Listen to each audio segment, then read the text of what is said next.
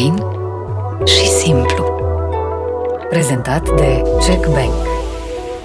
Noi suntem prima îmbrățișare a mamei. Noi, de altfel, conținem sau dăruim iubire conform primei îmbrățișări a mamei noastre. O relație înseamnă doi oameni care se conectează, inimă la inimă, creier la creier și suflet la suflet. Tot ce am trăit în copilărie vom extrapola în relația de cuplu.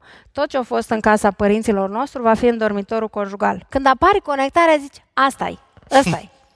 Viața mea. Asta e viața mea, te știu din, din totdeauna, știți? Am o surpriză, din totdeauna știți pe mama și tata vostru. Și zici, ok, ăsta e, ce nu mi-a dat ai mei o să-mi dea ăsta sau asta. Și apare îndrăgostirea, că noi ne facem singuri, știți, la îndrăgostirea ne creăm singuri îndrăgostirea. Există stadii ale iubirii? Da.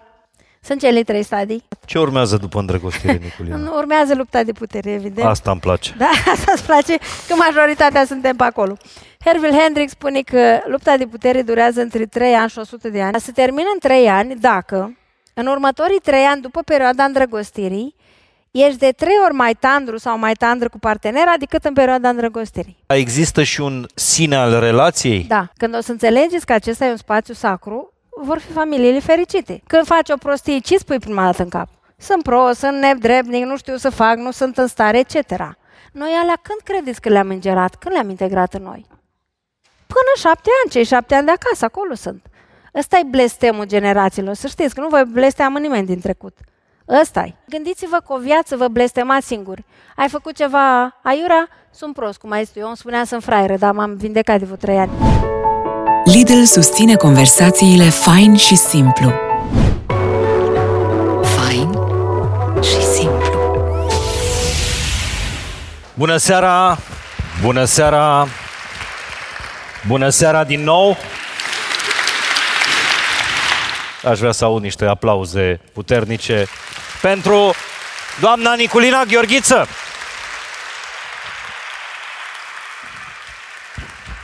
Pe tine te aplaudă.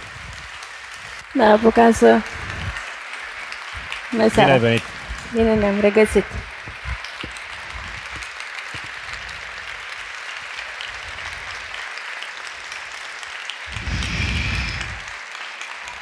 Mulțumesc. Bine ai venit, Niculina, sunt tare, tare bucuros că am putut să reluăm uh, discuția de acolo de unde am uh, lăsat-o, am lăsat-o. în studioul podcastului Fain și Simplu. A fost o întâlnire, eu cu Niculina ne-am văzut prima oară în luna ianuarie, adică luna trecută, ce mai colo încoace. Între timp, episodul Fain și Simplu cu tine are peste 1,2 milioane de vizionări. 1,250 avea azi când am intrat aici.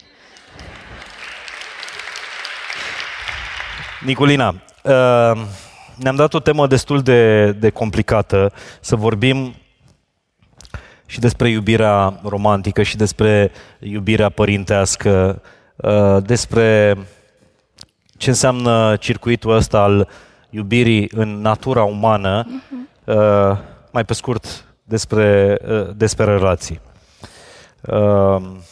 Noi suntem niște ființe relaționale, pentru că asta ne-a povestit și domn profesor exact. Dulcan. De când ne naștem, o vedem pe mama și tindem să facem uh, precum, uh, precum face mama.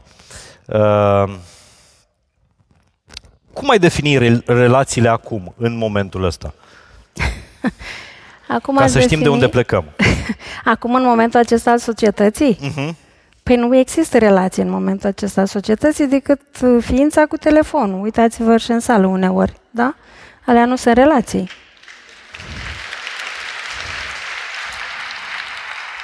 Din punctul meu de vedere, o relație înseamnă doi oameni care se conectează, inimă la inimă, creier la creier și suflet la suflet.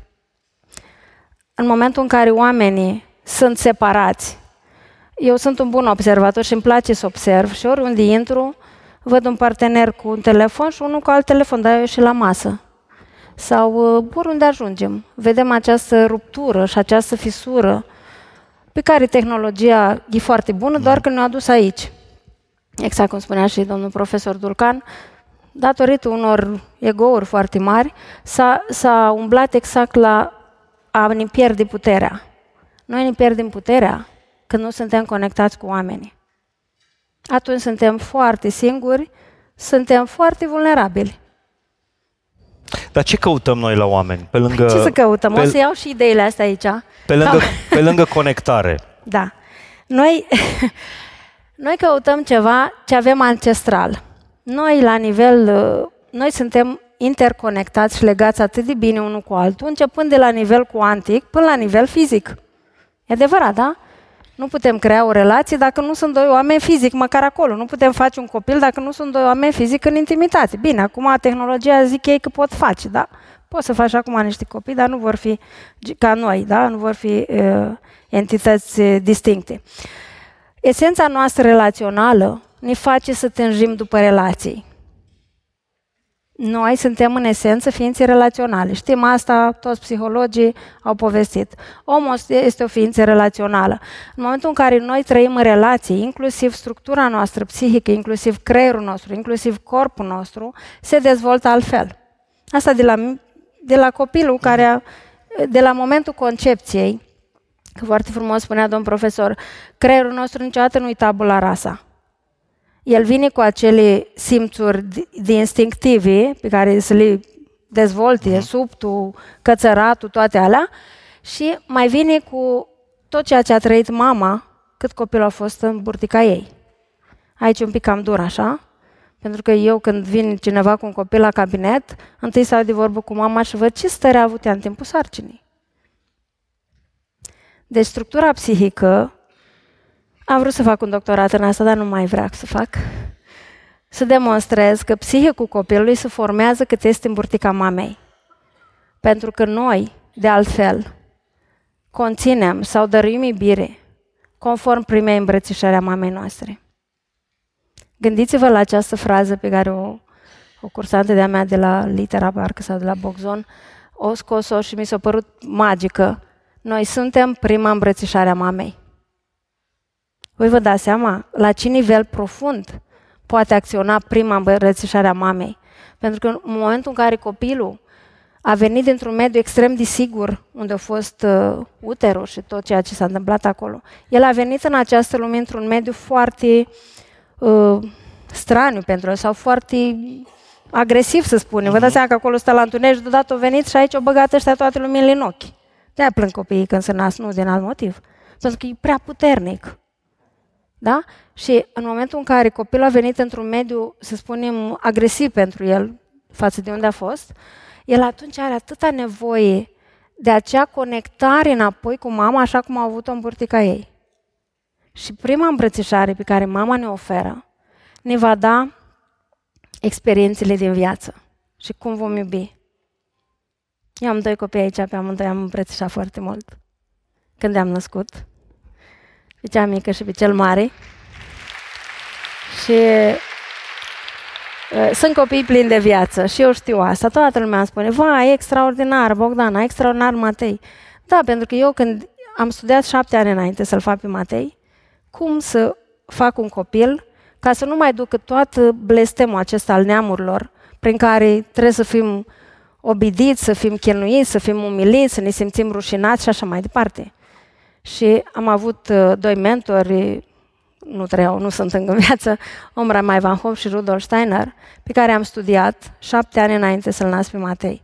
Drept pentru care eu când l-am născut am fost un părinte extrem de conștient și asta mă bucur pentru că văd acum munca noastră a părinților să văd când copiii au crescut și au plecat de lângă noi. Deci tu ai făcut exact ceea ce spunea profesorul exact. Dulcan mai, da. Uh, mai devreme. Mai devreme. Uh, ai lucrat la proiectul numit exact. Copilul meu, ți l-ai imaginat, l-ai proiectat, l-ai ridicat precum un arhitect, constructor exact, exact. și designer Toți de mei interior. au fost proiectați când am vrut eu și s-au născut tot când au vrut eu, în aceeași zi. Adică au fost concepuți când am vrut eu, apropo de ce a spus domn profesor. Niculina, toată lumea vorbește despre drepturile copilului. Da. Uh, marile întrebări uh-huh. ale noastre sunt cum să-i creștem, cum să ne comportăm cu el, dar nimeni nu vorbește, nu, nu schimbă cumva uh, exact. reflectorul, nu pune lumina pe, deci, pe ce are nevoie copilul. Pe, exact, pe momentul principal, de când a venit copilul. Care sunt nevoile Ok, esenț... o să vă spun. nevoile esențiale ale copilului. Ale copilului, evident. Despre asta vorbim. Copilul când vine în familia noastră, el vine ca dita mai entitate, așa cum vorbea domn profesor, și el vine într-un mediu și aici are nevoie prima dată de siguranță. Siguranța pe care noi o oferim când suntem, când avem grijă de el, când îl alăptăm, când îi dăm de mâncare, toate astea. Copilul are nevoie de conectare atunci când părintele stă cu el. De aceea eu cred că uh, în societatea asta primul lucru care ar trebui schimbat ar fi mama să stea cu copilul până la șapte ani acasă. Și o să, o să înțelegeți de ce. Wow! O să înțelegeți de ce, pentru că o să vă spun ce se întâmplă până la șapte ani. După aia puteți să faceți cu ei dezvoltare personală și să vă chinuiți foarte mult. Că doar ei vor mai putea schimba ceva după 24 de ani cu multă muncă. Așa suntem noi cei de astăzi. Cred că sunteți de acord cu mine, da? Asta facem acum. Copilul mai are nevoie să-și exprime plenitudinea și viața. Adică dacă copilul vrea să cocoațe pe un, uh, pe un dulap, tu lași să se cocoațe. Nu ai să-i spui nu-i voi. În schimb, ai să stai la el la doi pași. Că dacă cumva calcă strâmb, să fii lângă el. Eu când erau copiii mei mici, mă uitam așa cum treceau milimetric pe lângă colțul unei mese. Și ziceam, Doamne, ce apără Dumnezeu, ce sine au ăștia mai mari ca al meu, cum o trecut milimetric. Sau tot felul de... Eu i-am lăsat să se experimenteze și ei pot să spună, au făcut tot ce au vrut, dar eu am fost tot timpul cu un pas în spate. Asta e încrederea pe care le-o dai pentru viață. Uh-huh. Copiii au nevoie de structură, Mihai. Ei au nevoie să știi, eu pot să mă cocoț acolo, în schimb, nu pot să sar de pe balcon jos. Și atunci noi ca părinți avem rolul, exact cum spunea și domn profesor, așa mă bucur că a adus în discuții înainte, apropo de câmpul cuantic, unde toate informațiile care sunt în seara aceasta la conferințe și vor fi expuse, ele deja sunt în acest câmp cuantic, da? cum a pățit doamna care a vrut să mă cunoască și a venit cu unghiile cu aceeași culoare. Și a nimerit câtă, exact în spatele câtă tău. probabilitate. Deci vă dați seama, am mai spus în podcast asta cu câmpul cuantic, dar probabil că o să o dezvoltăm cândva. E atât de simplu cursanții mei spun, abia după 10 ani de lucru cu mine mi-am dat seama că ce spui tu că e atât de simplu chiar este. Doar că pentru asta e nevoie să ne disciplinăm mintea, gândurile, cum spunea domn profesor, facem afirmații și nu facem mantre, mantra e să turui așa ceva, acum afirmații să miște energia și să începi să faci acțiuni. E o mare diferență. Adică nu stați eu, sunt întotdeauna sănătate și așteptați să vă pună cineva în mâncare în farfurie și să vă și mănânce în locul vostru și voi ziceți m-am săturat. Nu se poate. Deci tot ceea ce putem face ține doar de noi. Bun. Întorcându-ne la nevoile copilului Mai și să vedeți una. de ce, chiar dacă sunteți părinți sau nu sunteți părinți, este esențial uh, începutul ăsta de discuție, pentru că e cumva logic. Nevoile copilului devin nevoile tale în orice în fel adult, de relație. În perioada de adult, Deci, da. siguranță, plenitudine, plenitudine structură. structură. Asta ce înseamnă? Că Structura trebuie să... înseamnă să-i spui, putem merge acolo, asta o putem face până aici, de acolo te accidentezi. Matei de față. Avea un an jumătate, doi ani. Și eu am stat cu ei, ca tocmai din ce ți-am povestit, și uh, călcam la un moment dat. Și i-am spus, Matei, ăsta frige. Nu pune mânuța pe el pentru că ne frige. Ce credeți? Că m-am întors un pic unde era mâna lui Matei? Pe fier. Cum și-o tras mâna imediat? S-a uitat la ea, nici nu o plâns, nici nimic, pentru că eu n-am avut nicio reacție. Da? Pentru că părinții îi induc, fără să vrea copiilor, frica că m-am lovit, că nu știu ce. I-am pus imediat sare cu ulei, că știam de la mama mea. Și de fiecare dată când intra la noi cineva în casă, arăta fierul și spunea, uf, uf. Asta e structura. Da, el a știut că... Nu, eu i-am spus că nu, el a învățat acum că aia te frige. Altă dată nu mai pune. Adică important e să le spunem. Structura înseamnă putem face asta, exact cum spunea și domn profesor, extraordinar. Putem face asta atâta timp cât nu călcăm pe libera alegerea cuiva și nu îl punem pe cineva în suferință. Îi spui de mici, nu îi spui cu libera alegere, e clar. Eu văd structura asta drept un fel de, de, de, de ordine Exact. pusă în Pusă. haosul ăsta exact. din care venim. Bravo, exact așa. Bun. Asta e structura și următoarea e sprijinul și susținerea celorlalți. Cinci nevoi au copiii pe care le vom duce în cuplu. O să vă explicăm și cum, da? Să se simtă că cineva e lângă el. Copilul are de făcut o temă sau este greu la școală sau este greu să facă ceva. Uh, de obicei, părinții care sunt copleșiți de muncă și de aia nu sunt atenți la copii, că îi spun, știi, nu-mi place la școală, vezi că copilul ăla mă, mă afectează, îmi spune tot timpul cuvinte urâte, etc., etc. Părinții nu prea au timp să asculte asta, doar că da, dacă vreți copiii voștri în căsnicii să trăiască starea de bine, exact cum spunea și domnul profesor, nu există fericirea supremă, pentru că noi tot timpul suntem într-o schimbare. S-ar putea să fiu fericit o săptămână, după aia stai că mai vreau și altceva. Și zice partenerul sau partenera, dar ce mai vrei, că ai de toate? Am de toate, dar nu mi-ajunge. Sunt om, omul în evoluție, vreau altceva, vreau ceva mai profund, ceva mai departe. S-ar putea să mă satur că am nu știu ce apă aici, o să vreau data viitoare suc de cătină. E ok, e normal să vreau altceva. Apropo de a simți că celălalt este lângă tine atunci când îți respectă nevoile. Am nevoie să mănânc sărat. Ok, ia sare, nu vine cu toate teoriile, n-ai voie de sare, la la la la la la. Nu te ajută. Deci sprijinul, Sprijinul. în relația cu copilul este un fel de, indiferent ce ai face, tot al meu ești, Exact. eu tot o să Și, te iubesc. uh, apropo Asta e că iubirea vor- necondiționată. Exact. Este iubirea divină, noi spunem, pentru că iubirea necondiționată este un pleonasm. Vă mai spun o dată la toată lumea. Nu poți să fii iubirea lângă necondiții. Oameni buni, puneți o iubire divină, nu să numai bine. Aia este aia care e lipsită de orice fel de uh, inte- orice fel de intenția noastră personală în spate. Asta înseamnă iubire divină. N-are ce căuta necondiționat lângă iubire, adevărat? O să-l lăsăm pe ceilalți Și a care cincea nevoie analizează. care este? Conektarea. Conexiunea. Conectarea. Conectarea. Conectarea. Această nevoie de conectare care este pentru toată lumea. Avem Ce înseamnă nevoie. să fii conectat la copilul tău? Ce înseamnă să fii conectat la copilul tău? Înseamnă să ai discuții cu el mai profunde decât dacă îți place ce mănânci sau cu ce te îmbraci. Cum ți-a fost astăzi la școală? Cum te-ai simțit astăzi la școală? Ce emoții ai trăit azi? La... Pentru că noi, ca psihologi, am rămas foarte surprins acum vreo 5 ani când un coleg de-al nostru a făcut niște studii și a zis că majoritatea oamenilor știu numai vreo 12 emoții ca denumire așa. Sunt vreo 123, da. Să vedem dacă noi cunoaștem emoții mai mult decât frică, furie, tristețe, bucurie, fericire și chestii între astea. Da? Cum te-ai simțit azi la școală?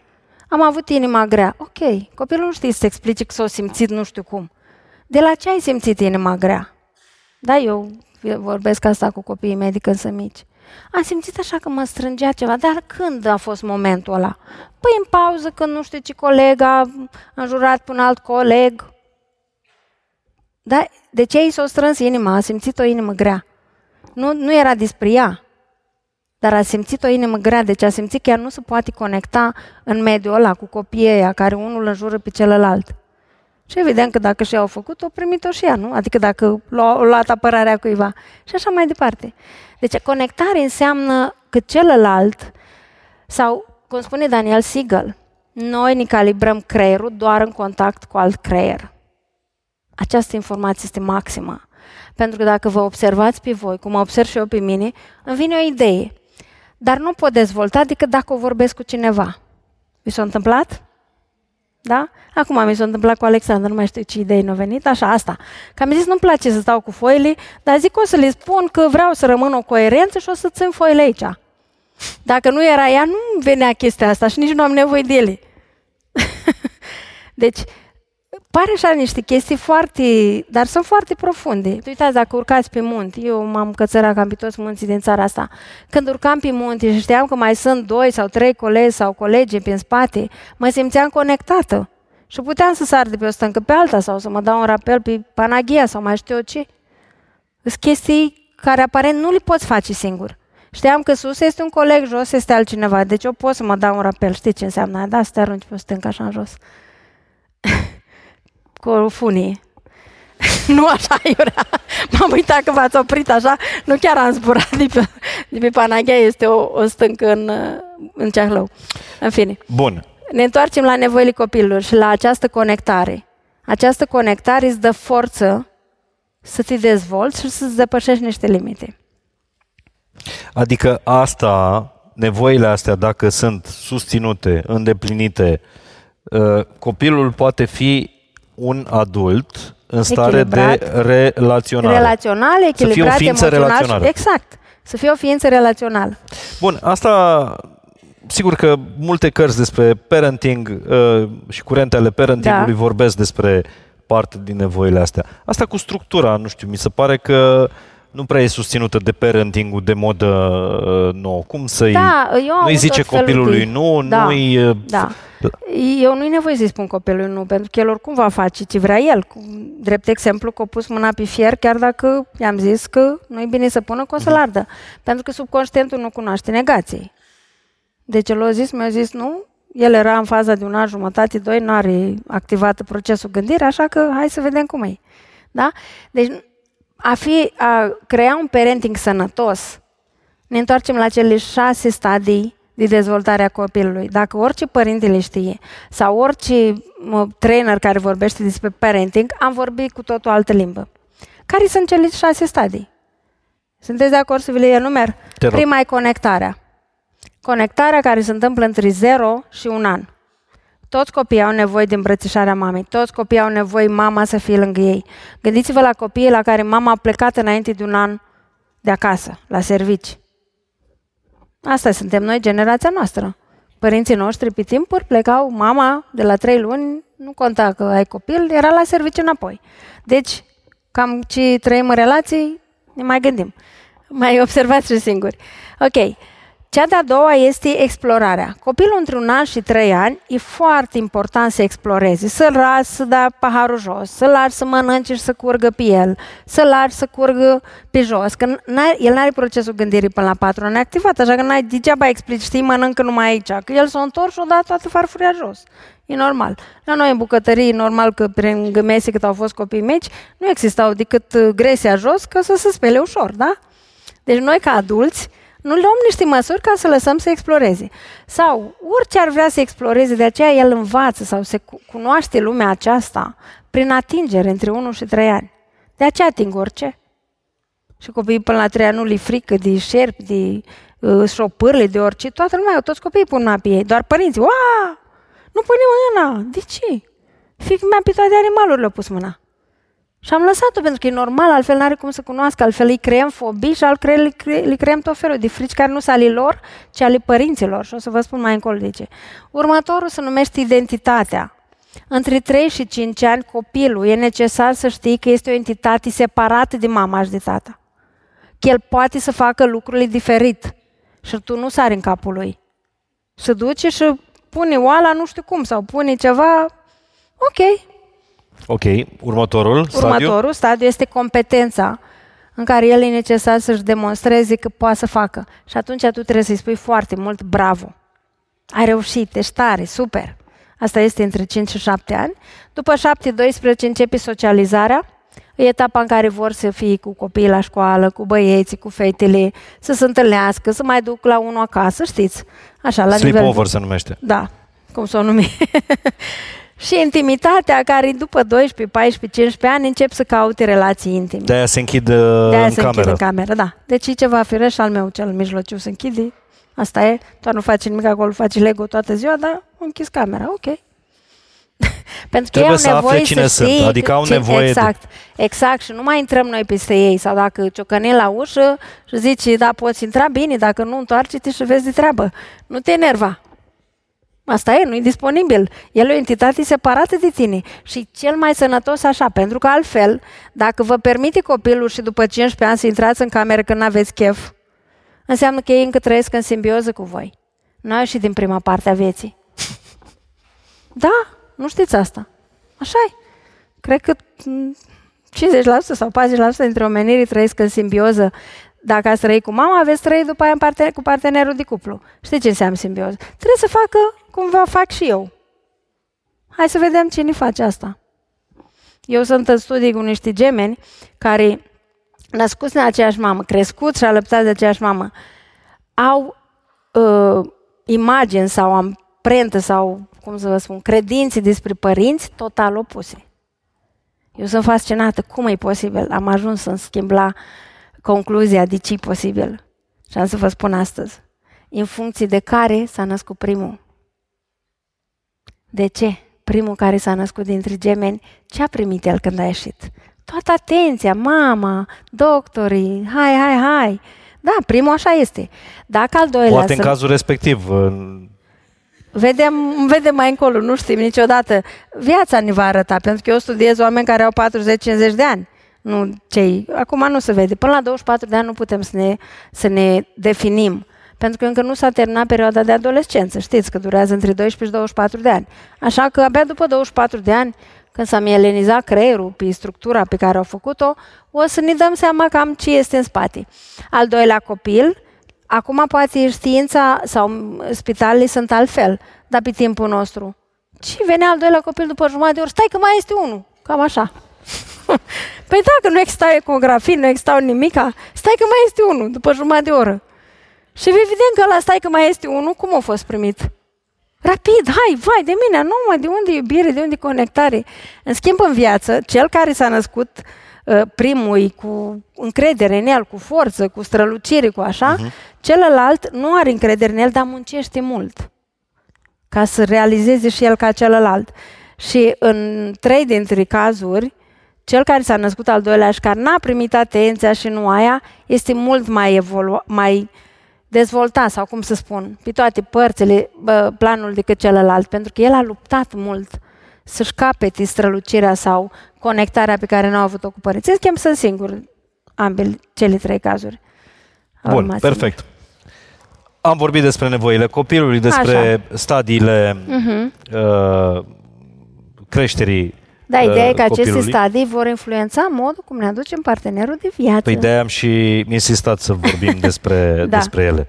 Uh, dar cum să facem noi, că tu spui că abia după 24 de ani devenim interesați da. de asta atunci... și conștienți de ce ni s-a întâmplat în copil. Cum, cum să facem înainte să intrăm în, în, în relații să ne cunoaștem, să ne cunoaștem slăbiciunile astea, că nimeni nu intră perfect în relații. Sigur, Impecabil. nu există. Nu există să fim perfecți, că nu avem cum. Uh, pentru că inclusiv toate aceste stadii au o agendă de dezvoltare. Dacă copilul în copilărie a fost susținut să se dezvolte bine, dacă nu vor, vor intra în viață cu acele uh, blocaje sau cu niște blocaje de creștere în acele stadii. Cum să știm? Prin autocunoaștere. Vorbeați mai devreme de adolescenți, eu fac de când fiul meu avea 15 ani, pentru cel băiatul cel mare am scris o carte, se numește Susține conștiența adolescența și un curs care se numește Adolescența, perioada în care te formezi ca om. E un curs, uh, nu că l-am făcut eu, e genial, toți copiii care au fost uh, tineri, care au fost acolo, pentru că, păi de ce să nu spunem oameni buni ce putem face? Așa, eu n-am nevoie să vină televiziunea să spun ce pot să fac. Știu singur, asta nu înseamnă că e ego, asta înseamnă că îmi cunosc valoarea. Am muncit atât de mult la cursul ăla, încât tot Daniel Siegel am studiat cap-coadă pe toate temele, ca să vedem ce s-a întâmplat în creierul la copilul meu de luat o razna. Nu aveți așa la adolescență? Eu, care am avut o relație extraordinară cu el, deodată nu mai spunea nimic, pleca de acasă, nu știam pe unde, ce face. Și mai aducea câte un taximetrist, așa că nu știu ce prost eu mai făcut. Și am zis ce s-a întâmplat cu el. Evident că l-am găsit pe Daniel Siegel și cu doctor Amel și am înțeles ce s-a întâmplat. Le crește creierul. Între 14 și 21 de ani le crește creierul. Și eu păi le și asta la... nu-i bine, Nicolina? Ba, e foarte bine, doar că în momentul în care crește, creierul atinge niște chestii să cam curcircuiteze ceva pe acolo. și el începe să aibă niște manifestări de care nici el nu știe și nici el nu-i bucuros. Asta e mai interesant. Că după își cer iertare, știi, n-am vrut să fac, dar nu știu ce m-a apucat. Și au perfect dreptate, nu știu ce au apucat. Știi, apropo de, de, de vârsta asta, că am zis de filmul ăsta de desene animate, da, de da. Inside Out, de Întors pe dos, care trebuie văzut de, nu de orice psiholog, de orice, de orice pacient om, da. din lumea asta și toți suntem uh-huh. pacienți. Uh, la un moment dat acolo, mi se pare că dezgustul o întreabă pe, da. uh, pe fericire. Dezgustul o întreabă pe fericire ce e pubertatea. Uh-huh. Și fericirea răspunde ce habar n-am și exact. probabil nu există. exact. Pentru că e o perioadă în care intro, ei sunt într-o nebuloasă continuă. Dacă nu au structura deja de până la 14 ani, cât de importantă structura, va fi foarte greu. Și cu tot cu structură iau, iau ieșirile alea. În fine, și am creat pe, acel curs. Bun. Dar am uitat să spun o întrebare mai devreme, Niculina, și este esențială. Parenting-ul ăsta fără structură, foarte promovat în ziua de astăzi, nu cumva va da niște adulți analfabeți relațional? Da, sau niște monștri, cum spune cercetătorul german, am uitat cum îl cheamă acum. Pentru că uh, ei nu vor ști ce înseamnă să te gândești la celălalt. Pentru că totul este permis. Păi cum vei tu să-mi spui că nu-ți permiți asta? După ce am ajuns la 25 de ani, deja trebuie să-mi fie permis orice.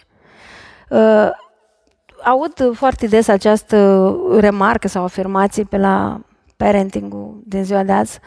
Uh, și mai ales celor care n-au copii, care vorbesc de parenting, e foarte interesant, nu? Cum vi se pare? Da? Uh, uh, copilul trebuie crescut liber. Sunt de acord cu asta. Dar nu le mai da televizor, nu le mai da telefon, nu le mai da tabletă și vor crește sigur liber. Adică exact cum spunea domn profesor, vor aduce natura lor divină în manifestare aici. Dar el dacă e de la trei ani la tabletă, ce vreți? Care e libertate? Despre ce libertate vorbim? Voi nu vă dați seama cum înmagazinează un copil până la 12 ani absolut tot ca o cameră de luat vedere? Și te trezești că fac tot felul de chestii? A, dar n-am vrut, dar am văzut pe video. Unde ai văzut pe video? Despre ce vorbim? Libertate, fără nicio tehnologie, voi cu ei în casă și în curte și foarte bine lăsați-i să scoate la suprafață creativitatea. Da? Eu am luat la băiatul cel mare, că e aici și mai spun și asta, la 14 ani calculator. Era singura mamă nebună din clasă. Da? Toți copiii aveau, toți copiii se jucau, toți copiii așa. Pentru că Rudolf Steiner a spus, și a spus acum 100 și de ani, că creierul uman, dacă nu lași să creeze, el va ajunge un fel de roboțel, va face doar ce așa. Și evident că uh, îmi spunea, de la 10 ani mă bătea la cap, toți copiii au, numai eu nu am. Evident că puteam să iau orice calculator, dar numai el n-avea. Și pe la 12 ani m-a, cam, m-a bătut așa la cap, dar eu eram foarte fermă. Matei, nu trebuie, avem atâtea cărți de citit, încât cât ai să termin biblioteca, luăm și calculator. Păi, e aici, o să vă spună că are 23 de ani și o citi, cred că cât un liceu întreg, pentru că nu avea calculator. Și uh, pe la 12 ani coboram undeva de pe Ceahlău, ți-aduce aminte, eram în mașină, zice, mama, eu nu mai suport asta, numai eu nu am calculator, eu toți știu despre jocuri, toți vorbesc în clase despre jocuri. Zic, și tu cine le vorbești despre o carte care ai citit-o? Păi nu mai ascultă nimeni. Adevărat așa asta? și zic, uite ce Matei, știi că eu mă preocup uh, educația copilului cu șapte ani înainte să te fac pe tine. Drept pentru care, știți că copiii își aleg părinții. Când ai plecat din cer și mai ales pe mine, ai zis așa, mă duc la mama asta, că asta o să mă ajute să evoluez. Deci ai văzut că nu o să-ți dau calculator până la 14 ani?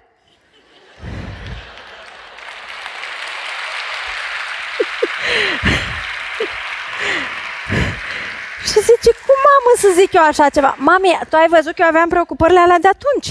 Și ți-a plăcut și ai zis, gata, la mama asta mă duc. Drept pentru care, la 14 ani vei avea cel mai performant calculator pe care îl vrei, dar la 14 ani. Nu am mai zis nimic, la 14 ani și-a primit cel mai performant calculator pe care l-a vrut și nu avea acum cu ce să joace, că ăsta avea un calculator prea performant. Ideea este că Ideea este că pentru el n-a devenit o dependență. S-a jucat vreo 2 ani ca nebunul, nu mai știu ce te jucai, ceva...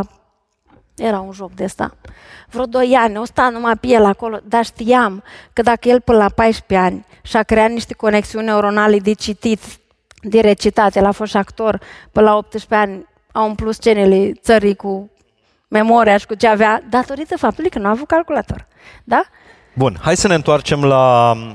Apropo de parenting, deci îi punem o structură, dacă eu am citit la Rudolf Steiner și asta au spus și era foarte logic, omul, că n-am citit o lucrare, am citit vreo 50 ca să mă uh-huh. convin că are dreptate. Am zis, mă, dacă ăsta spune și-a creat o, o, un curent de învățare, are el dreptate. Hai să mai iau după ăștia. Mie îmi place să mai iau după oamenii de știință, cei care au studiat și au cercetat. Ce sens are să mai învârte o roată sau să o mai inventeze? Au inventat-o ei. Hai să punem să vedem rezultatul. Și am văzut rezultatul. Deci a fost bine. Trecem la relații? Trecem la crește relații. mari, da? Tema relației, da? Suferința din relații apare deci tot, toate aceste stadii și aceste nevoi le vom proiecta automat în relații. În relație avem nevoie de cele cinci nevoi. Da? Ale copilului. ale copilului, pe care le vom, dacă noi în copilărie le-am avut de la părinți, o să intrăm într-o relație așa super light, fără suferințe, fără dureri, fără... Adică relațiile alea care nu știu dacă sunt 1% în lumea asta.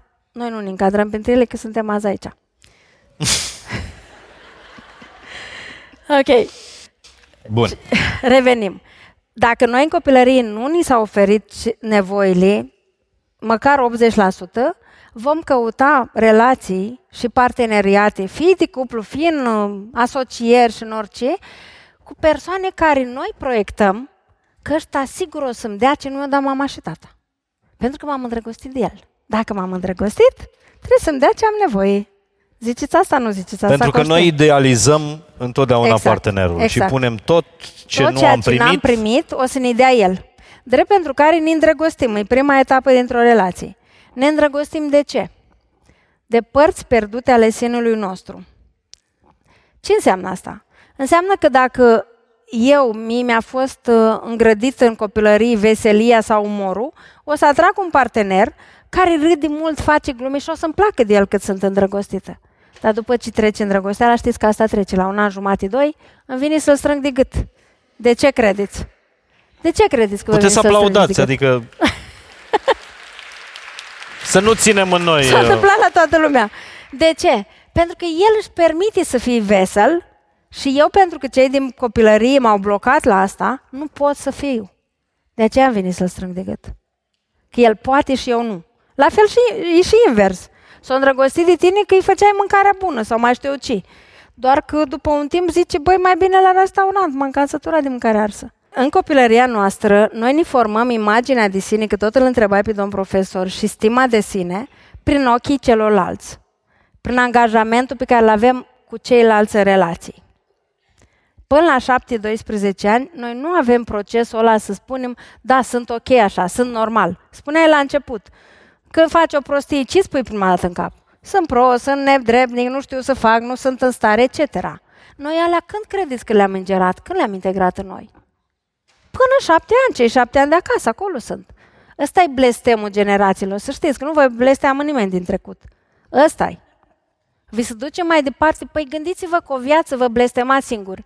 Ai făcut ceva aiurea? Sunt prost, cum ai zis tu. Eu îmi spuneam sunt fraieră, dar m-am vindecat de vreo trei ani. Eu mă consideram fraier de ce? Pentru că primul gând a fost să nu fac aia. Și atunci mintea noastră zice, hai, lasă, că merge, hai, că mai calc un pic pe tine.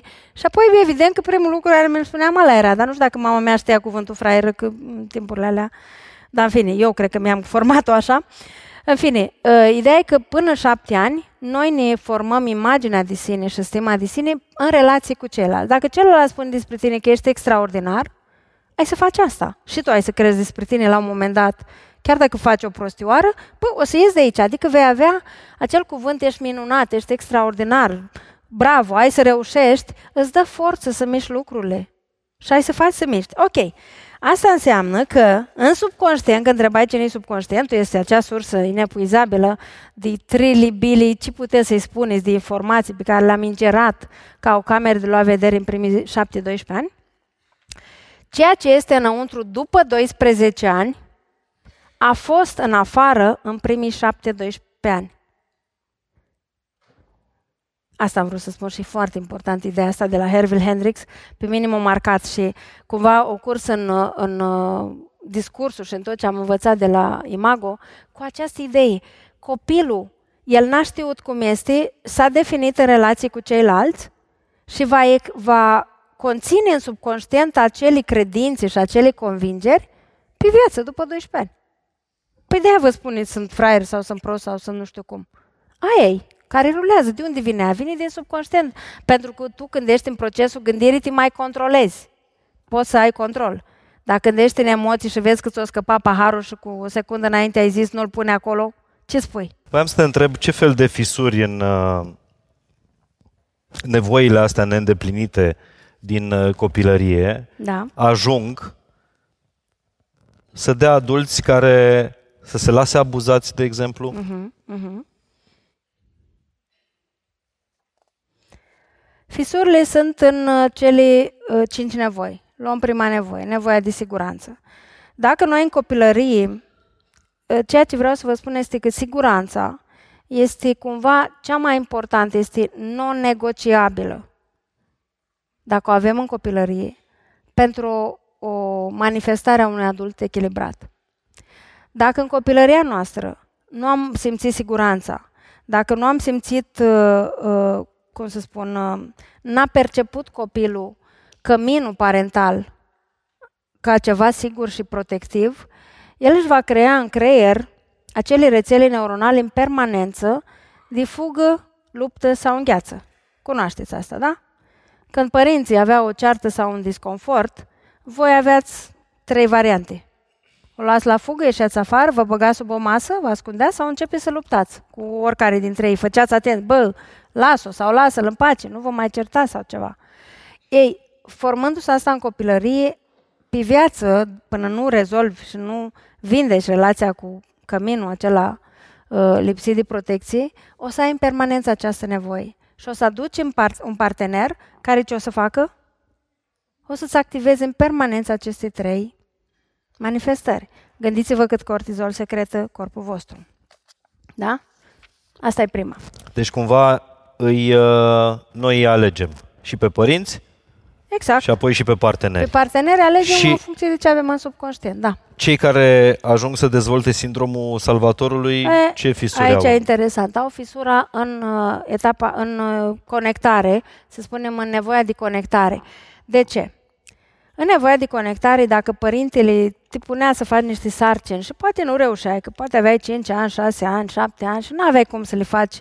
Vă știți că sunt părinți care așteaptă sau au pretenția ca copilul să se fi născut învățat? Știți, nu? De ăștia care trebuia să știe cum să facă aia, trebuia să... Da?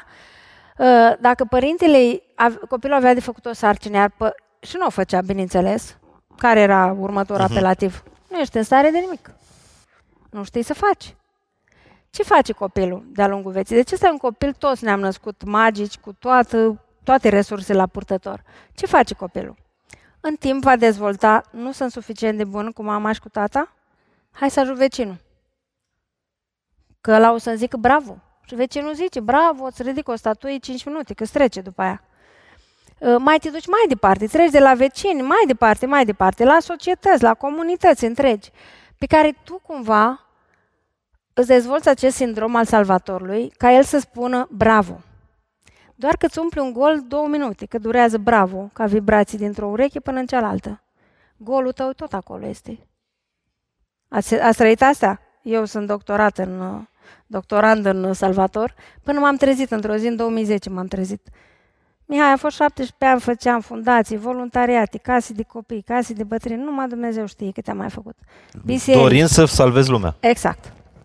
Și într-o zi, citesc eu într-o carte, nu mai știu în ce carte, că am citit uh, mii de cărți, că salvatorul este cel, probabil într-una de psihologie, că noi avem acolo cel triunghiul cu salvatorul, persecutorul și victima, și cumva eu am, am transpus persecutorul și în victimă și în salvator, pentru că am observat de-a lungul timpului că așa se întâmplă. Pe cine ați ajutat mai mult decât puteați, vă întors cu rău? A devenit persecutorul vostru, clar. Și citeam în cartea aia că salvatorul devine călău pentru victimă. Zic, wow, cum adică să devin călău pentru victimă? Adică eu vreau să ajut oameni. Și am stat și am contemplat la asta. Și mi-am făcut o, o imagine de acest fel și vreau să o, să o auziți și voi. Salvatorul este persoana care, o victimă, un om în suferință, care poate are nevoie, trebuie să dea cu capul de peretele ăsta. Și Salvatorul spune, las că spune o pernă să nu te doară. Dar el trebuie să dea acolo, pentru că el altfel nu-și creează o rețea neuronală. Ce citiți-mi era ceva cu neuroștiința. El nu-și creează o rețea neuronală că el știe să treacă peste experiența aia, pentru că tu, care știi deja, ai făcut-o în locul lui. Adevărat? Ce se întâmplă? Te mai las universul ăsta cuantic o singură dată. Când? Te mai las o dată când iarăși pui o pernuță sau îi faci tu ceva în locul ei. Următoarea dată, universul te scoate din sistem. Pe tine, ăla care ai pus perne. Pentru că încur sistemul, oameni, oameni buni, încurca sistemul. Adică omul ăla e necesar să înveți o lecție, e necesar să înveți o, exper- o înțelepciune dintr-o experiență. Și tu o iei care tu deja o știi. La ce o iei? Păi de aia devii călău pentru el. Și atunci victima ți va întoarce ție cu rău de ce? Pentru că când dă cu capul a treia oară, imaginați-vă că nu da de două ori, cum o fi? Numai în locul lui să nu fii. Împotriva cui se întoarce? Împotriva ta care ai pus pernă. Și de aceea cui îi faci un bine, aparent bine, că bine cu rău înseamnă rău, știi ce înseamnă bine cu rău. Aparent îi faci un bine, dar tu, de exemplu, te duci să faci nu știu unde, dar uh, faci rău că nu stai cu familia, că nu stai cu copiii, că nu știu ce. Universul zice, mă, poate ai o altă treabă acasă. Vezi că încurs treaba. Ok, ideea este că victima, ea va învăța poate o experiență cu suferință mai mare decât dacă tu nu-ți vedeai de treabă. În schimb, putem avea, și am schimbat acest uh, sindrom de salvator la mine, nu înseamnă că Cum ai făcut? tot. Într-o zi am hotărât tot, scap de toate fundațiile, de toate alea, stop. Evident că o zi toată lumea cu o nebunie Niculina, nu nimica. Mi-am dat seama că dacă nu rup de la rădăcină, nu voi putea să scap de asta. Și atunci am tăiat absolut tot, am informat, nu mai pot să mă implic, vreau să mă rămân, să mă implic cu copiii mei acasă. Și un an de zile mi-a trebuit să ies din acea dorință și acea nevoie să mă duc să mai fac ceva. Să mă duc să mai fac ceva. Da? Și ziceam, stop, îi fac rău la omul ăla. Dar asta nu însemna ați ajuta aproapele? Nu. Nu? Uh, știi, Iisus are o, o pildă. Când ai două cămăși să dai una, nu le dai pe amândouă. Eu sunt de acord, din prea plinul meu dau la tuturor. Dar nu, de, nu făcea, nu mai, când ești salvator, faci eforturi suplimentare. E diferit de generozitate. Ești salvator când un om vine să-i împrumuți niște bani, tu te împrumuți de la bancă să-i dai lui, dar tu nu ai avut. În momentul în care victima se duce următoarea dată, iar el n-are forță, pentru că tu nu le-ai mai lăsat de două ori, te duci în spatele lui. Și spui, am încredere că poți. Cum am făcut eu în anul ăla?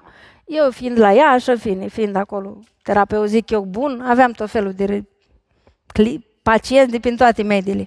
Și uh, când avea cineva nevoie de mers la un spital, Niculina, n-ai pe cineva acolo? Ba, da, imediat te rezolv. Dădeam telefon, să rezolva, intra omul. Doar că eu îmi făceam o datorie morală. Da? Și atunci când doctorul cu tare sau mai știu eu cine mă suna la ora 9 seara care are nevoie de o consiliere sau chiar s-a întâmplat. Uh-huh. Că erau într-o criză între asta cu un care a murit sau nu știu ce malpraxis făcuse, avea nevoie imediat de... Niculina ce făcea? Săcea la cabinet. Pentru că era o datorie morală, adică tu m-ai ajutat. Și ce făceam? Lăsam copiii acasă cu soțul în loc să stau eu cu copiii, nu? Și îmi făceam altele. Și atunci am zis, eu nu mai mă ocup, pot să-ți dau numele persoanei, te duci să-i spui măcar că vii din partea mea. Adică lăsam pe el să facă pașii. Păi vă dați seama că eu dădeam imediat telefon, cum faceți și voi? Cred că sunteți mulți, a? Care faceți? Care faceți? Așa, bravo! Suntem împreună, vedeți? Și îi spuneam, te duci și spui, cauzi numele și spui că eu ți-am recomandat să ajungi acolo. Deci el făcea pașii, nu mai dădeam eu telefon. Asta e bine cu rău, înțelegi? Și care erau victime și oricum trebuiau să dispară din viața mea, au dispărut, că normal că dacă le-ai tăiat, uh, cum, atâta timp ți-am făcut, cam asta era în capul lor și asta e în capul tuturor la care le-ați făcut prea mult bine, tot ce e prea e cu virgulă, da? Uh, care le-ați făcut prea mult bine, ei o să dispară din viața voastră, pentru că o zic că, adică eu te-am hrănit 5 ani, ți-am spus bravo, ți-am umplut golul ăla și acum deodată nu mai faci pentru mine? Hai să vedem un pic cum îndeplinim aceste cinci nevoi ale copilului atunci când devin nevoile adultului, uh, da? adultului în, uh-huh. în cuplu. Conectare, uh, sprijin, structură. Exact. Hai să o luăm cu nevoia de siguranță. Bune și Siguranță. ok, nevoia de siguranță. Deci exact cum am spus, tot ce am trăit în copilărie vom extrapola în relația de cuplu. Tot ce a fost în casa părinților nostru va fi în dormitorul conjugal sub o formă sau alta, poate acum că suntem educați, uh-huh. nu mai sărim calul, nu mai ne lovim, nu mai facem violențe între alea, dar am trecut la altfel de violență. Violență emoțională, violență verbală, alt gen de violență, dar tot uh, a este. Și uh, cum uh, îndeplinim aceste nevoi în cuplu? Nevoia de siguranță se realizează dacă partenerul de cuplu, atunci când este plecat, te anunță în prealabil, că întârzi sau îți dă un mesaj sau pentru că ai foarte tu dacă nu știi la ce oră vine acasă, când vă iubiți un om de lângă voi, cred că vă gândiți, nu? Nu veni la 5, oare ce s-a întâmplat cu el? O pățit ceva. Tot timpul să ne gândim la rău, că spunea și domn profesor, creierul nostru așa e structurat. 80% din ceea ce vedem este negativ, ca să ne ținem în siguranță. Și atunci noi prima dată o să ne gândim, oare a pățit ceva, s-a întâmplat ceva, a avut un accident, a pățit tot felul. Nu, bla, bla, bla, aveți destule povești în cap și eu aveam. Clar, m-am mai redresat acum, pentru că zic stop. Dar cel mai important este să te anunți. Voi întârzia sau ies în seara asta cu băieții sau nu să vină după trei ore în care tu ai fiert. Nu fierbiți. Poate voi aveți alt sistem, eu sunt om. Poate dacă sunteți altfel, înseamnă că nu ați fiert. Și când vine, uh, bineînțeles că vrea să-l primiți cu brațele deschise, așa -i? Sigur. și, și reușiți. Sunteți foarte volați. Bun. Dacă și reușiți. După aia, uh, ce resurse financiare avem? Avem următorul buget pentru chestiile alea. Astea sunt chestii care țin de siguranță. Uh, și exact cum spune și Herville, tot timpul trebuie să aveți frigiderul plin, casa curată și bani de bucurii, de călătorii, de aia, de aia puși deoparte. Asta face parte din siguranță. Pentru că tu știi că oricând ai veni acasă, găsești ceva în frigider.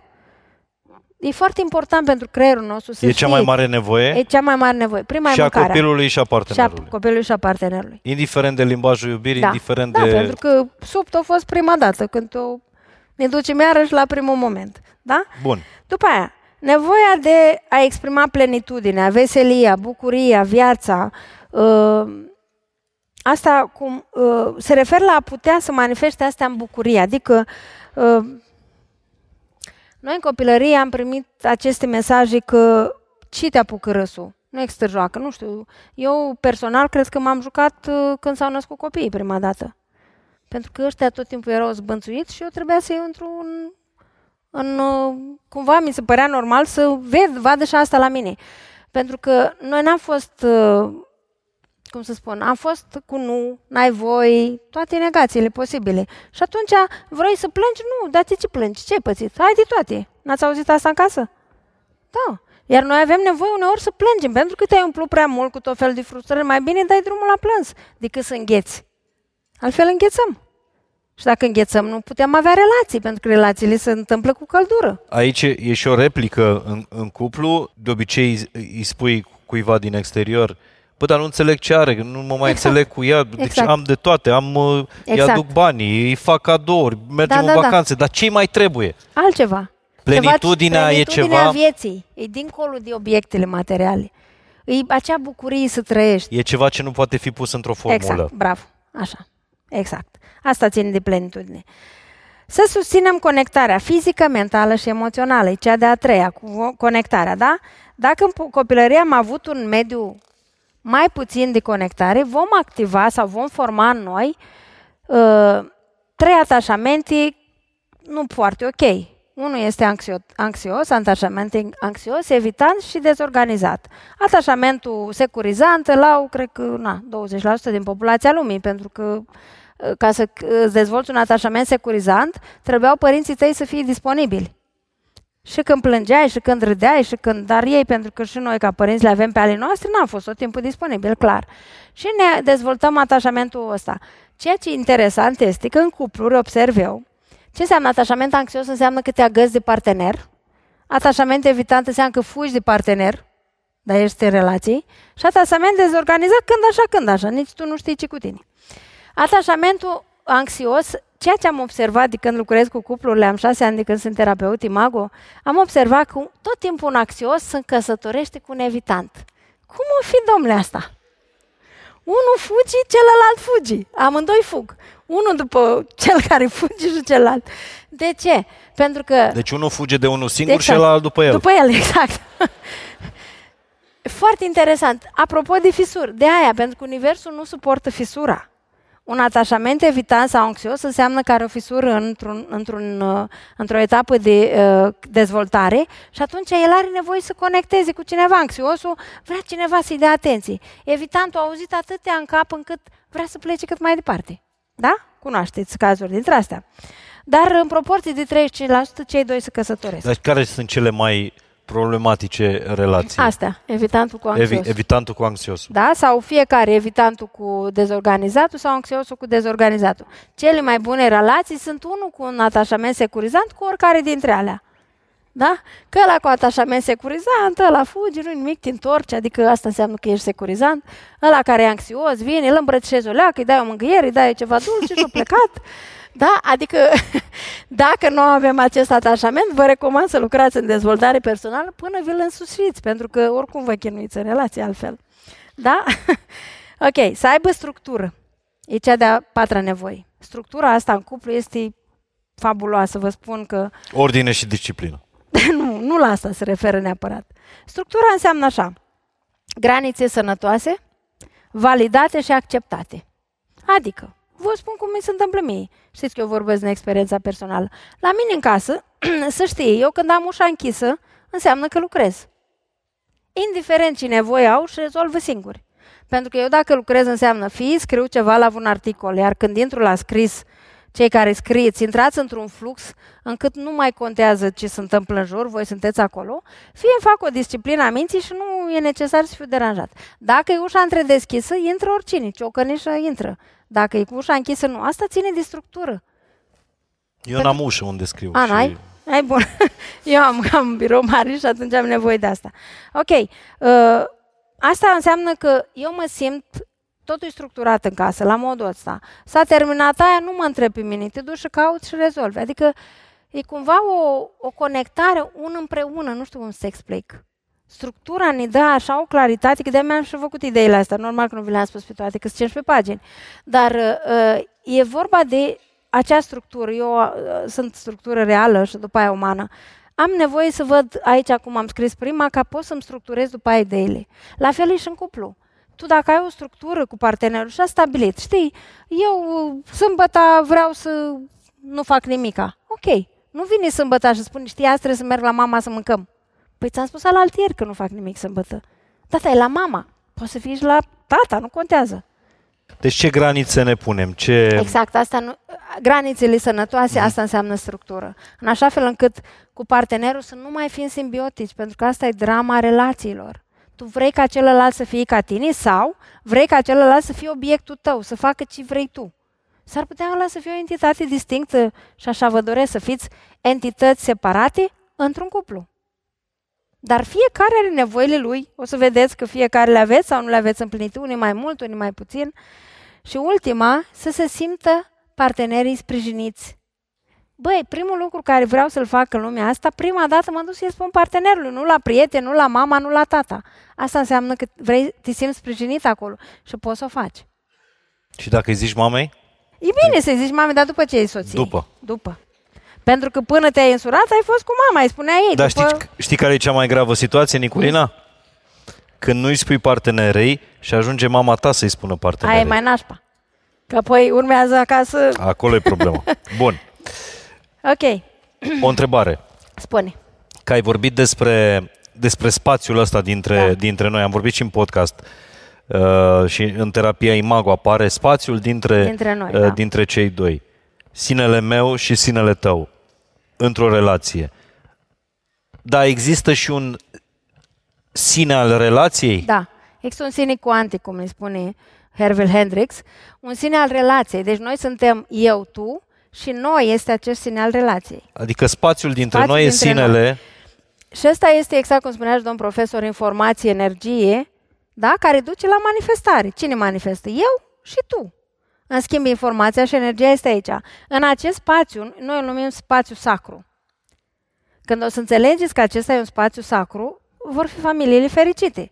Ce înseamnă asta? În spațiu sacru, exact ca te duci ca într-o biserică, nu te duci cu papuci murdari, nu te duci cu tot felul de acuzații, de bârfi, de injurii la adresa partenerului. Deci în spațiul ăsta n-ai voie să pui lucrurile astea, dar Adică ele în există în viață nu lumea pui, asta, în tu poți viața să asta. Ai voie să faci orice, dar ca, dacă vreți să aveți o relație fericită sau armonioasă, nu puneți Dar aici. ce faci cu rezidurile astea? Unde le pui? Le curățați deocamdată. Sunt tot felul de metode, de rugăciuni de iertare, de te duci la partener și spui, știi, chestia aia nu a fost chiar Nu. așa. Nervii nu ai voie să-i pui în, Nu. în spațiul ăsta. Dar unde îi lași nervii? Nervii ți- te vinde singur înainte de a ajunge în spațiu. Păi dar tocmai ai spus că o relație înseamnă și sprijin. Da, dar dacă eu sunt aici cu tine, am creat spațiu. Dacă eu sunt la cabinet sau nu știu unde, spațiu este, dar eu la cabinet nu o să te bârfesc pe tine, nu o să discut nu știu ce și așa mai departe. E vorba de fiecare dintre noi care știm că până acum, tu despre asta, la asta te referi, am pus tot felul de chestii în spațiu dintre noi, adevărat. Acum ce facem? E necesar să curățăm aia. Nu o să vă cureți nimeni. Voi sunteți cei care ați pus doar amprenta voastră acolo, doar voi puteți curăța. Mergând prin comunicare, prin discuții, dar nu discuții de la interminabile în care vă certați continuu, nu. Printr-un dialog imago vă recomand. Există acest dialog imago, în care tu îi spui celuilalt o frustrare sau o bucurie sau o apreciere și celălalt oglindește. Pentru că în momentul în care oglindești, tu vei fi validat în ce sens? În sensul că tu spui, în sfârșit mă aude și pe mine, nu vi se întâmplă să vorbiți așa cu partenerii și să vorbiți aceeași chestie luni de zile. Nu? Trebuie schimbat becul acolo. Da, da, da. Trebuie făcut aia. Da, da, da. Nu? Vi se întâmplă, doamnelor? Da? Și știți cum am făcut eu? Și domnilor. Okay. Și domnilor. și domnilor, da, eu, na. Uh, uh, trebuie schimbat aia acolo. Uh, da, da, da, da, da, da, o lună, da, da, da, două, următoarea dată o găsit uh, instalatorul care făcea. Dar ce caută instalatorul? Păi dacă n-ai făcut, cineva trebuie să facă. Din banii tăi îl plătim. Asta înseamnă, apropo, asta înseamnă, pentru că celălalt nu-și dă seama, el nu te-a auzit. Dacă n-ai un zbuciu sufletesc, cum îl împărtășești cu partenerul? E greu, ai specialiști pentru asta, sunt psihologi destui pentru asta, sunt preoți, sunt duhovnici. E greu să împărtășești un zbuciu unde din tine este deja o luptă interioară. Pentru că o să-i transmit celuilalt aceeași luptă. Proiectezi pe el. Atunci te duci la un specialist, că de-aia sunt atâția uh-huh. oameni. Există stadii ale iubirii? Da. Sunt cele trei stadii. Îndrăgostirea, v-am mai spus mai devreme, durează un an, jumătate, doi maxim, spun cei din uh, neurobiologie, că se secretă niște oxitocin așa în creier, care te face să proiectezi asupra partenerului tot ce ai tu chef. Adică și avem și niște neuroni oglindă pe care îi transmitem. Îți plac florile roșii sau hai să dăm nu roșii, că nu-mi place mie roșu. Îmi, place, îmi plac trandafiri galbeni, ok. Și uh, tu ai chestia asta și când te întâlnești prima dată, prin neuroni oglindă, pentru că ați făcut o chimie și între inima voastră a apărut un canal de energie, tu îi transmiți trandafiri galbeni. Data viitoare vine cu trandafiri galbeni. Ce spun femeile? Wow, o știut, ele Mai, mai pun la un test două, nu? Vi s-a întâmplat? Și după aia acceptați să fiți prieteni, cel puțin timpul nostru trebuia să fii prieten ceva timp ca să putem ajunge la alte subiecte. Ok. Uh, în momentul ăla apare acea chimie și chimia apare cu cine crezi? Cu cel care are părți pierdute din tine și cel care se potrivește cel mai bine cu toate trăsăturile negative și pozitive ale părinților noștri. Pentru că tu stai așa ca o cameră de la vedere pe la 18, cel puțin pe timpul nostru așa era, 18-20 de ani, căutai cu camera pe cineva, acum nu știu care e vârsta, uh, și cauți și spui, când apare acela, acea, știți cum sunt ca două puzzle-uri care se conectează. Când apare conectarea, zici, asta e, asta e. Viața mea. Asta e viața mea, te știu din, din totdeauna. Știți, am o surpriză, din totdeauna știți pe mama și tata vostru. De care sunt creierul lui, în subconștientul lui. Și zici, ok, ăsta e, ce nu mi-a dat ai mei o să-mi dea ăsta sau asta. Și apare îndrăgostirea, că noi ne facem singuri, știți, la îndrăgostirea ne creăm singuri îndrăgostirea. Primele zile apare chimia și pe aia începi să creezi. Ah, ce faină, cu ea o să fac tot, copii, case. Tu îți creezi singur. Poate povestești vreodată, dar după aia ai impresia că ai spus și după ce trece perioada îndrăgostirii zici, da, ți-am spus asta. Nu mai ai spus, dragă, niciodată. Ce urmează după îndrăgostire, Niculiana? urmează lupta de putere, evident. Asta îmi place. Da, asta îți place, că majoritatea suntem pe acolo. Hervil Hendrix spune că lupta de putere durează între 3 ani și 100 de ani. Știți că trebuie să trăim 147, domn profesor. Depinde de cât ne, duce, de cât ne duc baierele, cât putem duce. Zice așa, se termină în 3 ani dacă în următorii 3 ani după perioada îndrăgostirii ești de 3 ori mai tandru sau mai tandru cu partenera decât în perioada îndrăgostirii. Deci, ne-a dat cu virgulă. Deci, nu știu ce mai facem. Clar, nu ajungem chiar la 100, că de aia avem atâtea posibilități în ziua de azi să facem dezvoltare personală, să facem terapii de cuplu, nu trebuie să ajungem să ne omorâm, că unul dintre cuplu, dintre cuplurile astea, unul moare primul, știți, da? De aceea moare unul primul, ăla mai sensibil, e primul care pleacă dincolo, că nu mai putut duce. Ok. Uh, Aia e alt subiect. Rămânem la ale noastre. ok. Deci, ce se întâmplă de fapt în lupta de putere? Acum vreau să înțelegeți că celălalt nu are nimic cu voi. În lupta de putere își activează unul altuia sentimente negative sau pozitive care sunt asociate cu îngrijitorii din copilărie. De asemenea, au un deficit de îngrijire, îngrijire în timpul aceluiași stadiu de dezvoltare, adică da, sau unul adiacent. De exemplu, dacă unul are un deficit de dezvoltare în independe, inde, identitate, s-ar putea celălalt să aibă la fel și să luptă împreună, să cari mai puternic, sau unul să aibă la un stadiu adiacent, da? Mhm. Și atunci ei își creează această suferință. Folosesc stiluri defensive opuse, gen, unui maximizer, care împinge energia, el le face pe toate, el vorbește primul, el cunoașteți, da? Și unul minimizer, ăla care zice, hai să stau, stai un pic să mai vedem. Ideea este că minimizerul la un moment dat explodează. Aveți și voi situații? Și voi să nu fie în fața lui. Da, ei folosesc tot timpul, noi ne conectăm, când unui maximizer, deci aici e vorba de energia pe care o emiți. Maximizerul emite energie, minimizerul și-o retrage. Când mini... Ca așa au făcut în copilărie. S-o retras ca să nu mai vadă câtă suferință e sau o luptați. Deci ăla care s-a retras o fugi și ălalt o luptat. Așa se va at- atrage un partener. Mai departe, au devenit am- emo- amorțiți emoțional în jurul aceluiași punct de cotitură al dezvoltării, adică uh, care țin tot de maturitate și de imaturitate și ultima au deficite complementare opuse sau funcționări blocate în zonele, avem patru funcții cu care e necesar să ne dezvoltăm ca să avem o viață armonioasă. Funcția gândirii, funcția simțirii, funcția senzației și funcția acționării. Ei, ne întâlnim în cuplu, doi cu funcția gândirii și a acțiunii, să spunem, mai dezvoltate și celălalt e mai puțin dezvoltate, celălalt invers. Ei, pune-te cu cuplul ăsta. Realizați? Deci eu, unul gândește și tot timpul el gândește și are dreptate și acționează fără să spună, tu care simți că ai mai mult dezvoltat simțirea și nu te-o băgat în seamă și nu ți-a spus cum te simți. Ce senzații în corp? Te-ai blocat. Mai ești tu partenera aia ideală care să lugu-lugu și îmbrățișarea nevoie.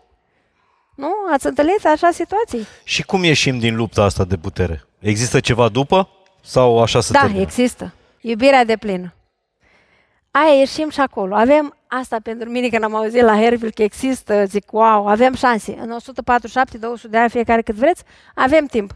Dar se poate și mai repede. Eu am, de exemplu, un cuplu care a venit în terapie și a venit în workshop-urile mele de patru ani.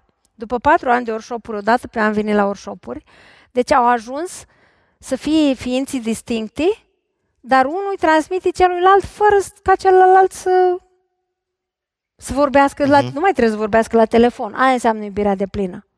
Îi simte nevoile dinainte, îi împlinește nevoile, dacă îl poate, bineînțeles. Dacă nu îi spune, îi dă mesaj. Sună la domnul Cutare că am vorbit cu el. Și asta știe de ce să suni.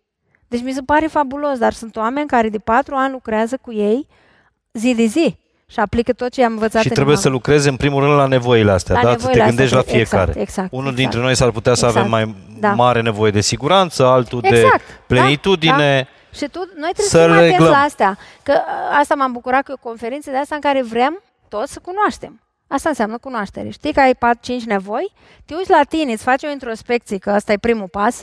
Mă, care le am eu împlinite în cuplul meu? Asta și asta, sau niciuna. Hai să facem cu partenerul un dialog.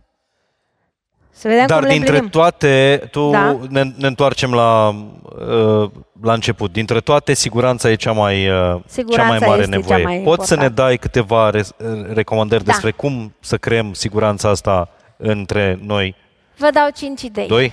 Dacă le faceți cuplul vostru în șase luni, wow, nu, nu o să fie din prima. Știți, zice, da? Că ne trebuie șase luni să conectăm niște neuroni, să creăm o rețea neuronală de siguranță. Dacă n-ați avut-o 40, 30 de ani, 50 de ani, de unde? Adică dacă faceți în cuplu ceea ce vă zice Niculina în următoarele minute, practic pe 14 octombrie la următoarea conferință Fain și Simplu la Ateneu, nu o să vă mai luați bilete. O să, vre, o să vrea altceva mai profund? Mihai, Da. niciodată noi, noi n-am terminat cu evoluția. Continuu evoluăm. Așa e ce am spus mai devreme cu acel uh, sine, undicule, Așa. da? Deci, Ok. Prima dintre ele. Mie asta mi s-a părut, wow, am auzit-o la un profesor din Imago care am făcut-o din America, de la Institutul Imago, zice așa, ei erau împreună de 50 de ani. Și am zis, wow, cum au rezistat ăștia 50 de ani? Și, și zice așa, noi facem următorul lucru. Seara când plecăm la culcare, fiecare dintre noi avem tabieturile noastre de acum, după 50-30 de ani, nu mai știi, trebuie să intrăm amândoi odată în pat. Asta au fost cândva, nu mai este. Și unul mai are de lucru, dar unul vrea să meargă la culcare. Cel care mai are de lucru, ăsta care vrea să meargă la culcare, îl anunță, nu se întoarce cu fundul și îi spune, nu mai vorbesc cu tine. Îi spune, știi? Vreau să merg la culcare. Deci informez. Îți cere o programare, cum spun eu, îl informez. Și zici, știi, vreau să merg la culcare. Celălalt își lasă toate treburile, închide telefonul, laptopul ce are pe moment, dă cu stop de la, și se întoarce spre el și se îmbrățișează și spune, îți mulțumesc pentru ziua de astăzi, mâine ne găsim tot aici. Rețineți, pentru mine această informație, mâine ne regăsim tot aici, a făcut un click magic. Voi vă dați seama cât oameni, câți oameni dimineața nu se mai trezesc? Deci pentru mine el a fost cea mai tare chestie, zic, nici nu m-am gândit vreodată, pentru că în momentul în care eu îi spun celuilalt, mâine ne regăsim tot aici, creierul nostru intră într-o relaxare. Are acea idee că mâine va fi tot aici. Nu că mâine nu-l mai găsesc. Da? Asta e prima, mi s-a părut wow și de-aia am vrut să vă împărtășesc. A doua, dimineața la trezire, dacă tot ne-am regăsit, hai să ne conectăm. Bine, te-am regăsit. E simplu, nu trebuie mult dispus. O îmbrățișare, bine, te-ai, bine ai revenit în realitatea asta, pentru că așa e, noi noaptea nu mai suntem aici, habar n-ai că dacă te mai întorci sau nu. Adică nu dormim împreună sau ce? Nu, spiritul tău în tine mai e doar 20% pentru funcțiile vitale. Restul are treabă în cer, doar okay. nu o să stăm aici tot timpul. Dimineața la plecare din casă, vă îmbrățișați partenerul. Eu o numesc, de când uh, am fost căsătorită cu primul soț, o numeam binecuvântarea partenerului pentru acea zi. Binecuvântarea partenerului. Uh, și ce înseamnă? Să ai o zi minunată, la fel, cu îmbrățișarea, asta e tot. Că până la urmă îmbrățișarea mamei, aia o căutăm peste tot. Îmbrățișare. Ai. Să ai o zi minunată, să reușești discuția cu tare, pentru că noi știm despre partener ce are de făcut. Și el când pleacă, creierul lui se relaxează pentru că el știe că nu-i singur. Cineva din lumea asta mai știe în ce acțiuni va merge el. Deci este fabulos ce se întâmplă în creierul nostru când spui cum să fie ziua. A patra. De-a lungul zilei îi trimiteți partenerului măcar un SMS, dacă nu trei, cu te iubesc, ă, cum îți este, ă, vreau să ne întâlnim sau vreau să ne întâlnim de seară să mergem la un ceai. Deci o chestie prin care el știe că tu ești conectat cu el în spațiul vostru. Și ultimii, ultima când se reîntorc de la servici, la fel îmbrățișarea, bine ai venit, nu ce factură n-ai plătit și ce gunoi n-ai dus, da? Bine ai revenit acasă și uh, vorbiți între voi sau îl invitați pe partener să vă spună trei lucruri bune care s-au întâmplat în ziua respectivă, cât a fost lipsit de acasă, că lipsește 8 ore, 10 ore. Pentru, tot pentru creier asta, e tot pentru siguranța asta. Noi pe asta trebuie să-l liniștim. Noi știm multe, dar trebuie să-i dăm acțiune ca el să poată liniști. Asta sunt cele Un antidot pentru singurătate, Niculina? În primul rând, noi nu suntem niciodată singuri. Scoteți-vă asta din cap. Pentru că cea mai lungă relație păi este asta relația e povestea cu pe noi. care ne-o spune creierul da, nostru. Da. Uh, da, eu acum vreau să vă spun că cea mai lungă relație pe care o avem este relația noastră cu noi. Noi nu suntem singuri niciodată. În schimb, nu suntem conectați cu cineva. Asta e altceva. Pentru cei care nu sunt conectați cu cineva, să ofere, cum învăț eu pe toți uh, cursanții mei sau așa, dăruind vei dobândi. Vrei iubire, du-te și îmbrățișează niște copaci, o pisică, un cățel, necuvântătoare, că asta simți că nu te critică și nu te judecă. E adevărat, da? Problema noastră cea mai mare este ce o să creadă lumea. Așa și cum treci eu... la oameni? treci după aia, știi de ce? Că cel care e singur are o gheață aici, în zona inimii. El nu poate să ofere. Pricepeți? De aia nu aduce pe cineva în preajma lui, pentru că chiar are inima înghețată. Noi avem nevoie de căldura inimii. Dacă avem, avem ce da, dacă nu, cum să vină cineva? Ce să ia de la tine? Deci trebuie să, să, să ne încălzim. Exact, să ne încălzim inima. Și să am multe pacienți, cred că aici prietena mea care s-a și măritat după ce am pus-o să îmbrățișeze copacii, la ea și aveam... să poate. Nice. Cine, cine a venit în cuplu la Fain și Simplu? Să Mulțumesc, puteți să coborâți mâinile. Cine a venit singur și nu are o relație în momentul ăsta de cuplu? Deci, deci mâine să vă văd de răstrău. La Iași aveam clinica în spatele grădinei botanice și acolo aveam aleea cu pini. și îi puneam să se ducă pe alea cu pin, știți, zice, la pin, la brazi, la de ăștia, că au câmpurile foarte mari.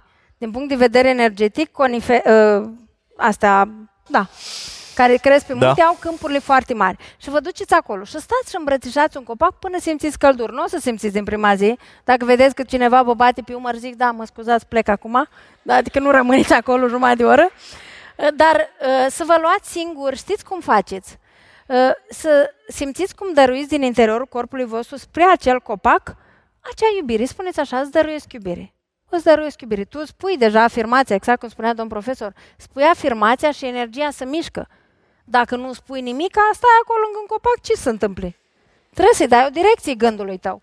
Și atunci îmbrățișezi copacul. Pentru că asta facem. Uh, Bun. Promiteți, da?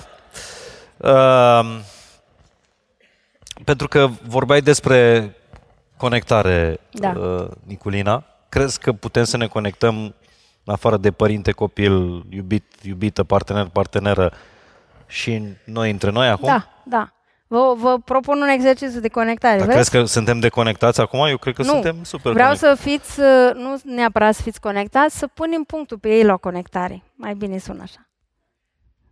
E un exercițiu de la Herville Hendrix și o să Trebuie ne să mă ridic în ridicăm cu picioare? tot. Dacă vrei. Eu Sigur mă că ridic. da. Cum Dacă spuneți vreți, noastră. vă ridicați. Uh, Am fost la o conferință cu Herville Hendrix în Viena și Herville Hendrix, uh, hai să așteptăm să ridice, ne-a povestit cum au descoperit ei de-a lungul lucrului cu grupurile cât e de important sunt uh, patru chestii pe care ne le spunem. Da? Și spunem așa, voi arătați spre voi, noi suntem minunați, Noi suntem minunați. voi sunteți minunați, voi arătați spre noi. Voi sunteți minunați. Eu sunt minunată, arătați la voi, tu ești minunată. Tu ești minunat. El chiar e minunat. Toată lumea. Vorbesc serios. El este Paul. Trei l-am arătat, dar nu, nu l-am văzut din Da. cauza reflectorului până acum și l-a făcut A, ziarul el a ăsta, făcut. fain și Unde simplu. am și eu un articol, nu? Sigur că ai Ah, chiar pagina super. 2 și 3 ca Ia să... auziți, dragă. Da, ești Mulțumesc. înaintea profesorului Dulcan. Bine, Ei. el are două articole. El are mai multe la arhivă, probabil, Bine, eu nu? sunt pe prima pagină. Și Paul a făcut Mulțumim, Paul. uh, și pe spate o să vedeți că e anunțat următoarea ediție, fain și simplu la Dăm și mie o din Aten- aia, că eu... Toată lumea primește Niculina la momentul oportun. Oh. Deci sunt invitat, așteptăm să-mi Niculina, eu îți uh, mulțumesc tare, tare Gata, mult. da? A trecut timp. Uh, e, e foarte tare că exact săptămâna asta Mulțumesc. Apreciez. Exact săptămâna asta Să vă învăț și îmbrățișarea, că la început n-am făcut îmbrățișarea Că ăsta nu bună știe să cu- îmbrățișeze, da. Nu, nu. Îmbrățișarea se face așa, o mână așa și o mână așa. Și am să vă spun de ce. Dacă îl îmbrățișați așa, atenție! Stai să-ți arăt. Dacă îl îmbrățișați așa, înseamnă că tu ești dominantul și vii să-l domini. Dacă îl îmbrățișezi așa, ești umilul, sclavul. Uite așa, cum Așa, se îmbrățișează exact așa. doamnele. Perfect. Mulțumesc. E interesant că săptămâna asta citeam noua carte a lui Jay Shetty, cele 8 legi ale iubirii, cred, Mhm. și uh, vorbea exact despre uh, c- uh, patru stadii ale, ale iubirii. Uh, pregătirea pentru iubire, practicarea iubirii, protejarea iubirii și desăvârșirea iubirii. Asta a învățat-o și el în ashram. Super. Eu am învățat-o de la Niculina în felul Și eu ei. de la Imago și de la restul. Mulțumesc da. mult de tot să iei un loc Mulțumesc. uh, lângă Iau loc. noi, Niculina. Ok.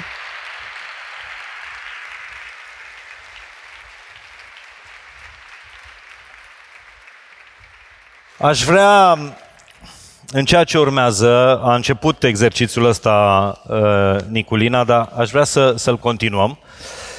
Uh, un moment de deconectare pentru reconectare și aș vrea, dacă se poate, nu să stingem lumina, ci să reducem puțin lumina de la atelneul uh, român, Uh, pentru că este exact ceea ce uh, ne învață platforma Electripedia, uh, dezvoltată de către, de către Enel, că sunt o mulțime de metode de a economisi energie fără a face rabat de la confort.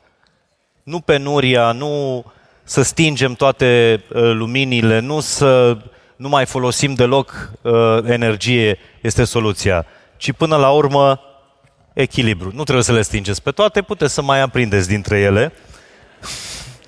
Uh, până la urmă, ăsta e cuvântul cheie, echilibru. Și vedeți pe platforma Electripedia, dezvoltată de, de Enel, metode faine și simple. Iar ceea ce vă propun în, uh, în ceea ce urmează este să o invit în aplauze pe Daria Baschi din nou. E perfect. Lumina de acum este, este perfectă. Bine ai revenit, Daria. Mi-ai lipsit.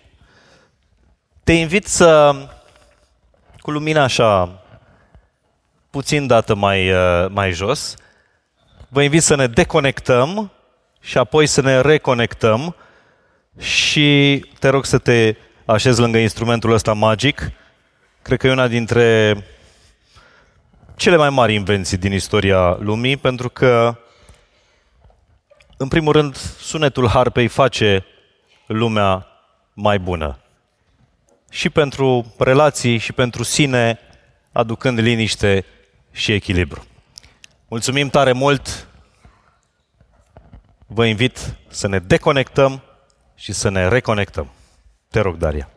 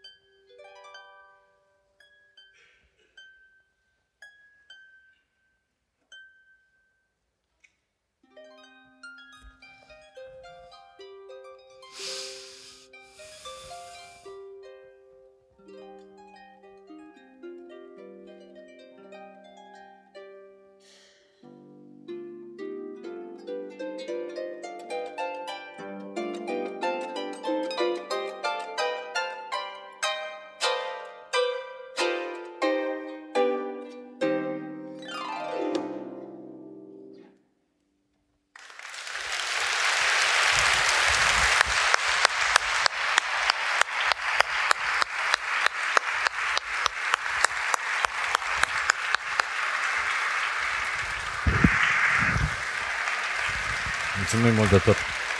Doamnelor și domnilor, doamnelor și domnilor, doamnelor și domnilor, Daria Baschi. Nu e decât în clasa 12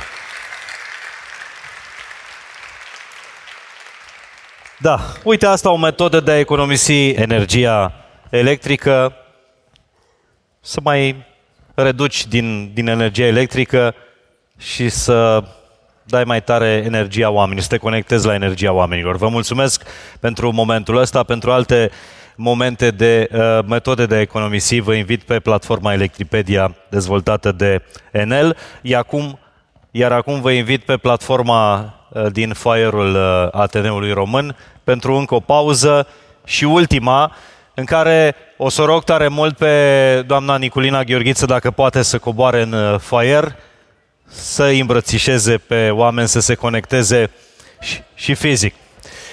Și pe domnul uh, uh, Constantin Dulcan, dacă doriți, oamenii sunt aici. Ne întoarcem imediat cu Părintele Constantin Ecula ca să vorbim despre iubirea de aproape.